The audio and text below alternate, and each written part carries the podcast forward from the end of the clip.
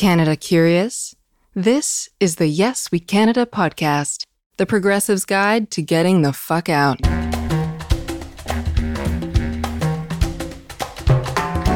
This episode is called Parlez-vous Canadian? Eh?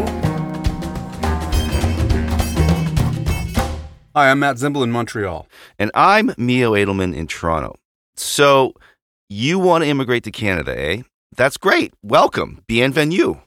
You know, we need more people up here, Mio, because What's uh, that? well, we're not fucking very often here, and and, and to, not to put that- too fine a point on it, we're running out of folks. Is that your birth rate in pitch? Canada? That's your immigration pitch? we're Okay. running out of folks. Okay, well, assuming assuming you want to come to Canada, uh, assuming you want to immigrate, and, and I hope you are going to because this entire podcast is all about that. Uh, let's look at your chances. Over the past 20 years, roughly 235,000 new immigrants come to Canada every year. And the current Liberal government has taken that number up to 300,000 people per year. But there's a lot of criteria to get by the bureaucrat bouncer at the Canadian immigration rope line because Canada is a disco. But if you're between 18 and 54, language is an important factor for your approval. To successfully immigrate to Canada, get this, you have to speak and understand either English or French at what's called level four. That's it. It's just called level four. For about 80% of immigrants to Canada, English or French is not their mother tongue. So with level four, you could understand a grocery list, but not a doctoral thesis. And can I just say, as a native English speaker myself, that most doctoral theses, and I've fallen asleep reading a few, are written in a pseudo intellectual style we call contemporary wankage, or in French, check my pronunciation here, wankage contemporain That sounds fantastic. which I which I think sounds smarter, right? Everything So, sounds smarter don't- in French, Mio. Exactly, exactly. Especially even wanking. Please don't feel excluded if you don't understand the thesis. You weren't meant to. Only other ascot wearing academics sipping a glass of claret could possibly understand it. And the truth is, you'll usually find more compelling writing on a grocery list. As an American, this language proficiency test should be a slam dunk for you, but after watching a couple of episodes of Duck Dynasty, we may need to hedge our bets. Can't understand a word he says. There ain't no doubt in my mind. He'll straighten that boy out. Look, first of all, once your papers for immigration are deemed in order, and people in government love process, you will have to have a personal interview with a Canadian immigration officer. And I would highly recommend that you do not say fuck followed by pardon my French at the interview. It's not French, it's English. In fact, the French don't even think of fuck as a bad word. I mean, you can read it in family newspapers quite regularly on the front page. And Francophone Quebecers, a verb loving people, have even figured out a way to conjugate fuck. They turn it into fucké, which means all screwed up. Tabernacle, le patente est tout fucké. Now, the translation there is damn, the thing is all fucked up. Now, for those of you who are sticklers for grammar, fucké is fuck in its subjunctive future interior past tense feminine form. How's that for academic authority? Matt, you are you're becoming an academic yourself. You could write a paper on the conjugation of the word uh, "fucké." Um, up here, You know what? Before We- before we get there, though, Mio, I just want to tell you one thing. That there's, there's a fascinating thing about that phrase, tabernacle, le patente et tout fucké, because most of those words are also English words. Tabernacle is, of mm. course, the tabernacle from the church, and all the Quebec swear words are actually religious words. sacrement. Exactly, which talks about the relationship that Quebecers have with the Roman Catholic Church. Very tentative. um, and the word patente is the American word patent. Yep. And the reason that the French use it like that is because when things were being invented, there were not always words for these things in French. A lot of these American inventions were coming into the country. And so on the other side of each widget or whatever, there would be the word patent. Right, patent pending, and so the Yes. French thought that that was you know, they just called it a patente, So, tabernacle patente tout fucké, that's the origin of that phrase. Should we also tell people that there is another uh, meaning for the word fuck uh, in in That's a Quebec, very good idea. Go for that. In French, the word fuck also means seal, as in the uh, the North Pole animal that lies on an iceberg. Exactly. That's it. so you might also confuse the immigration officer who might think that a seal is in the airport somewhere. we could go on. However, up here we have what you call Canadian English, and you know, of course, it's based on British English. The British used to be our masters, our overlords, uh, when they ganged up with the French and stole the lands owned and operated by the indigenous peoples. So up here, we spell things differently than you. We pronounce things differently than you, and we expect that once you arrive, find a place to crash and get a gig, you'll respect our spelling. We also punctuate differently than you. For example, as a modest, quiet, humble people, we rarely use exclamation points. Way too showy. Mio, I have a language issue specific to the podcast that I that I want to address on today's podcast. Okay. I was listening to last week's show, doing the uh, what we call the quality control check, you know, after the mix, just to make sure that everything's together. Yeah. Blah blah blah. And I was listening, and I and I got kind of a bit horrified by myself because I thought, you know, every single time I voice an American character dialect on this show, a show that we created for progressives, I used a Mm. very pronounced Southern accent, and let's just say, you know, not the gracious, elegant accent of the South. I use the Southern accent from a sketchy trailer park from Mitch McConnellville in downtown Tennessee. It's not cat on a hot tin roof. That's right. Mhm. This has to be obnoxious. I mean, and I feel bad. I feel like I've been rude. I feel like I've been unfeeling, and and oh, Jesus Christ. No, and I want to apologize. I mean, you guys in the States, you're traumatized by pandemics, by white trash capital in- insurrections, by Lindsey Uh, and, Graham, and, and ice storms. and ice storms. That's true. Mhm. And every time I, I role play American, I make you sound like Honey Boo Boo's baby daddy. No wonder our listenership in Canada is so large. But, but I'm going to make a promise of performance right now. And my promise of performance for this show is I will not be speaking hillbilly anymore on today's program. Respect. oh, wow. You're going on a hillbilly diet. That's right. hillbilly But light. Matt, Matt, I think you're being a little too, you know, hard on yourself. I've personally heard you do Midwest accents, New Jersey hoodlum, and New York cab driver. Uh, you're very kind, but that was not a cab driver. It was an intellectual. Someone call NYU. That's what professors are doing now in this. That's what associate adjunct professors are doing now in the states. Oh, they're, they're driving, they're driving cab. cab. on the weekend. so letters in our alphabet, yes, our alphabet, are pronounced differently. Actually, just one, the last one. Your Z is our Z. And this is crucial because once you get here and decide you want to start identifying as a Canadian, say Z as in zoo, Z O O, and boom, you just outed yourself as a Yank. So, Mio, to bring our progressives through a few crucial linguistic points and Canadian expressions, I've created a true or false quiz, and I'd like you to take it because you're our guinea pig. Are you feeling good? It's on my schedule. That was a terrible British accent. It's schedule. Very good. It's on my schedule. You know, just to, to let you know how arrogant Americans are, when I first got up to Canada from New York and I heard a Canadian national news anchor pronounce it schedule, I was like a 12 year old American child punk. I thought I caught the professional announcer making a mistake. That's how arrogant we are as Americans. Wow. Yeah. I caught him. I caught him. He said schedule when he should have said schedule. Holy shit. Okay, you ready for your exam? Let's do it. Okay. Question number one You are a clerk in a Canadian store. A customer makes a purchase. Following the transaction, the customer says, Thank you. You say, Uh huh, son bitch, or You're welcome. Sorry? that was a bad joke. Uh, you're welcome. That's very good. But did you ever notice that in the States, they don't say that anymore? They say, Uh huh.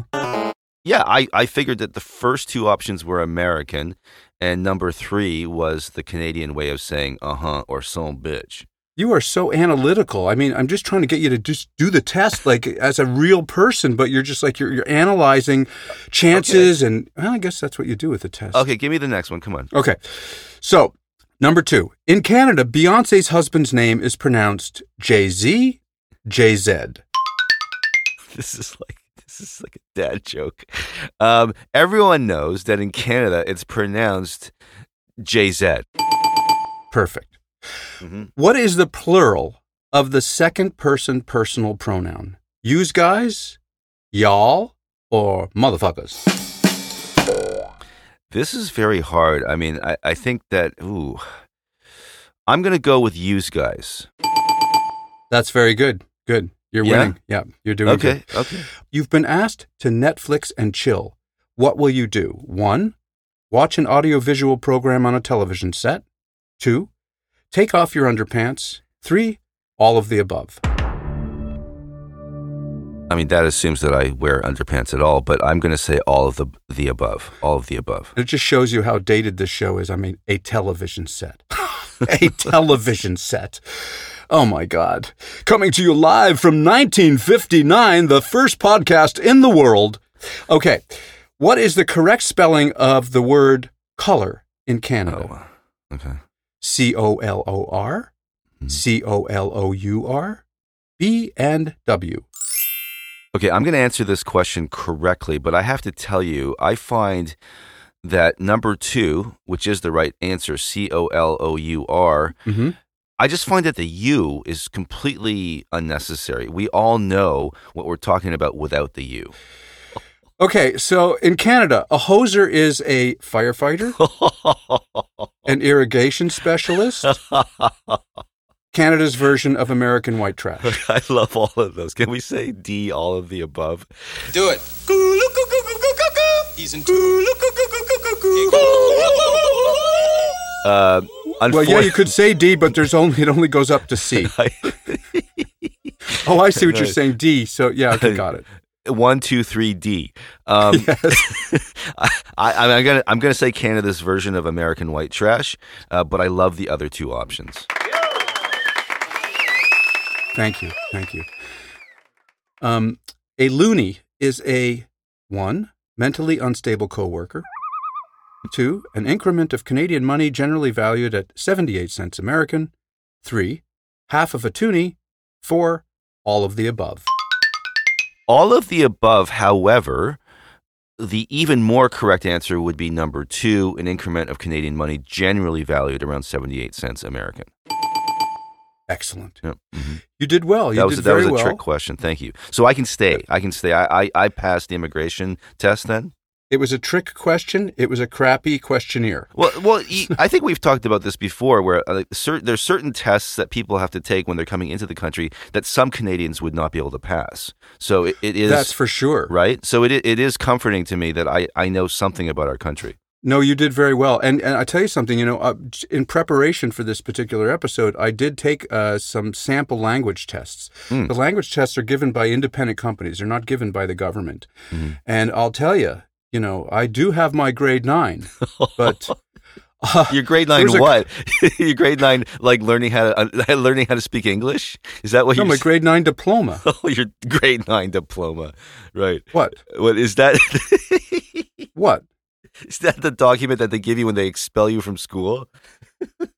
This is really getting to be kind of edgy and kind of cruel, and I Or really, rather- I'm very sorry, proud. Of, Sorry, you grew up on PEI, so yes, the, the grade nine diploma. Yeah, I have it. Okay, Okay, just chill on the okay, fucking diploma, okay, man. okay. Let's let's go for it. I just want to say, so so we did the test. I did this language test that they give, you know, Mm, oh, right. uh, Yeah, yeah. immigrants, Mhm. and uh, I mean, it, it's surprising because there's a lot of stuff about comprehension, and the comprehension stuff is not that easy. It's not comprehensible. It's not comprehensible when you have your grade nine. I was I was impressed. Okay, look, if you played along with the test at home or wherever you're listening to the podcast and you got 2 out of 7, you can teach Canadian studies at Princeton.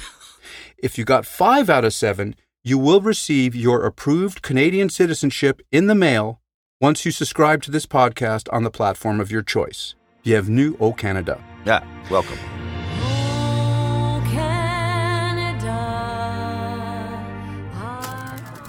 If you scored 8 out of 8, you are very smart, but way too ambitious, way too American. We don't appreciate that kind of striving in these parts. Who do you think you are? Who do you think you are? You fail? Sorry. The rest of you will have to retake the test because Striver here fucked up the grading curve for everyone else. You know, the easiest way to get into Parliament is um, is you people think that you're a snob or you're too smart. In a lot of small places, they send away the person they don't actually like. I had never heard no, that. no, I'm serious. They do. It's like if they like the candidate too much, they don't want them to leave. Yeah, that's that's very funny. So beyond the rigors of study, and and I just you know uh, I don't give a fuck what my American spell check says about it. Rigor is spelt with U up here, R I G O U R. hmm Now, you know how this all starts, right? Worldwide American dominance, American exceptionalism. The spell checker on our studio equipment is programmed in the U.S. And we don't have a studio, do we? Okay. No, but I'm American, and I am recording this podcast in my closet, but because of American exceptionalism, which is a gene cluster that I was born with, I have the right to call it a studio. when I click on the studio computer icon called Canadian English, it still spells in American. What? Yep.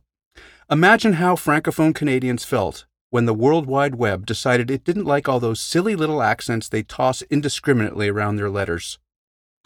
Okay, I was making a point before I was interrupted by an American. Beyond the rigors, R I G O U R S, of study, the best way to understand Canadian slang is to watch Canadian feature films. And this is not as easy as you might think. Wait, how can that be? I hear you ask. Aren't Toronto and Vancouver nicknamed Hollywood North? Well, yes, this is where American studios come to make their films because they get Canadian tax breaks. hmm And the American dollar is worth more. And we have Mhm. developed an excellent little people film industry. Yeah, your studios come up here with your big stars, your top billed directors, your casting agents, your directors of photography and designers, and we supply the day players, the assistant camera operators, the cables, and some snacks. We can easily make Toronto look like New York by dumping a shit ton of US style prop garbage on our clean streets and painting all the cabs yellow. Oh, yeah, and teaching all the extras how to hork on the sidewalk. Yep, send in the Hork coach. It's so easy. So when you're done shooting your big blockbuster American picture, you take it back to America and you do all your post production there. Sound speed. And action! we, on the other hand, make our films here. We tell Canadian stories, or we're supposed to anyway, but we're so hungry for an international hit, we tell universal Canadian stories. Nothing too Canadian. Mm-hmm. but it doesn't always work. Don't get me wrong, great films are made in Canada by Canadians. We have amazing writers, Mhm. actors, directors, DOPs, you name it. The talent up here is awesome, but domestic films only occupy, this is crazy, 1.5% to 2% of our national screens. The rest is all your blockbusters, your film franchises, and the odd wannabe art film. Can you believe that? 1 to 2% of our own screens held by Canadian releases? The marketing campaign for a Canadian film release does not last as long as this sentence. Wow, great campaign, Mio. Was that nice? That was beautiful.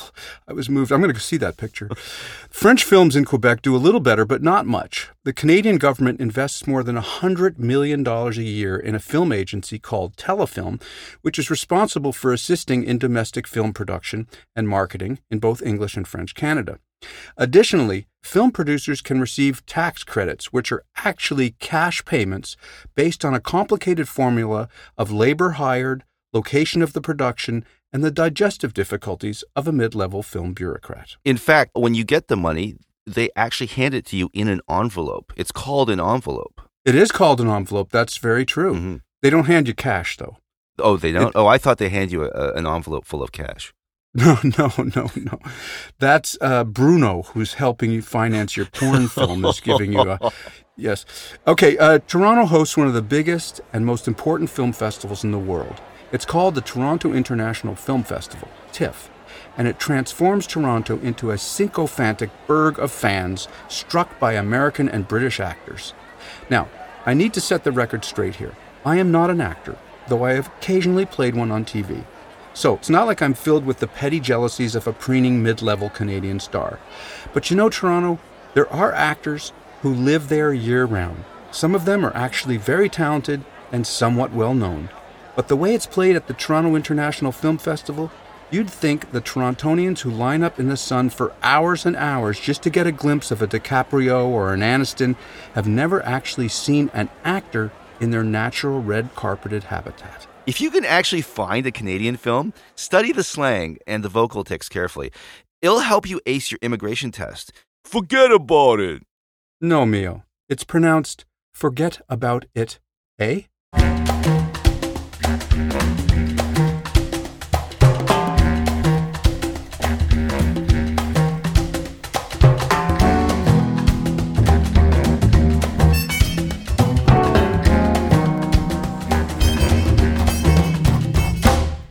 Thanks for listening to the independent podcast, Yes We Canada. Hit subscribe or like on your favorite platform, and there's a new episode every Tuesday night. You can join the discussion on Twitter at Yes We Canada Pod, and if you're so inclined, writing a kind review is also greatly appreciated. I know, we sound needy, don't we? Well, as we say up here in Canada, sorry. Thanks for listening. See you next week.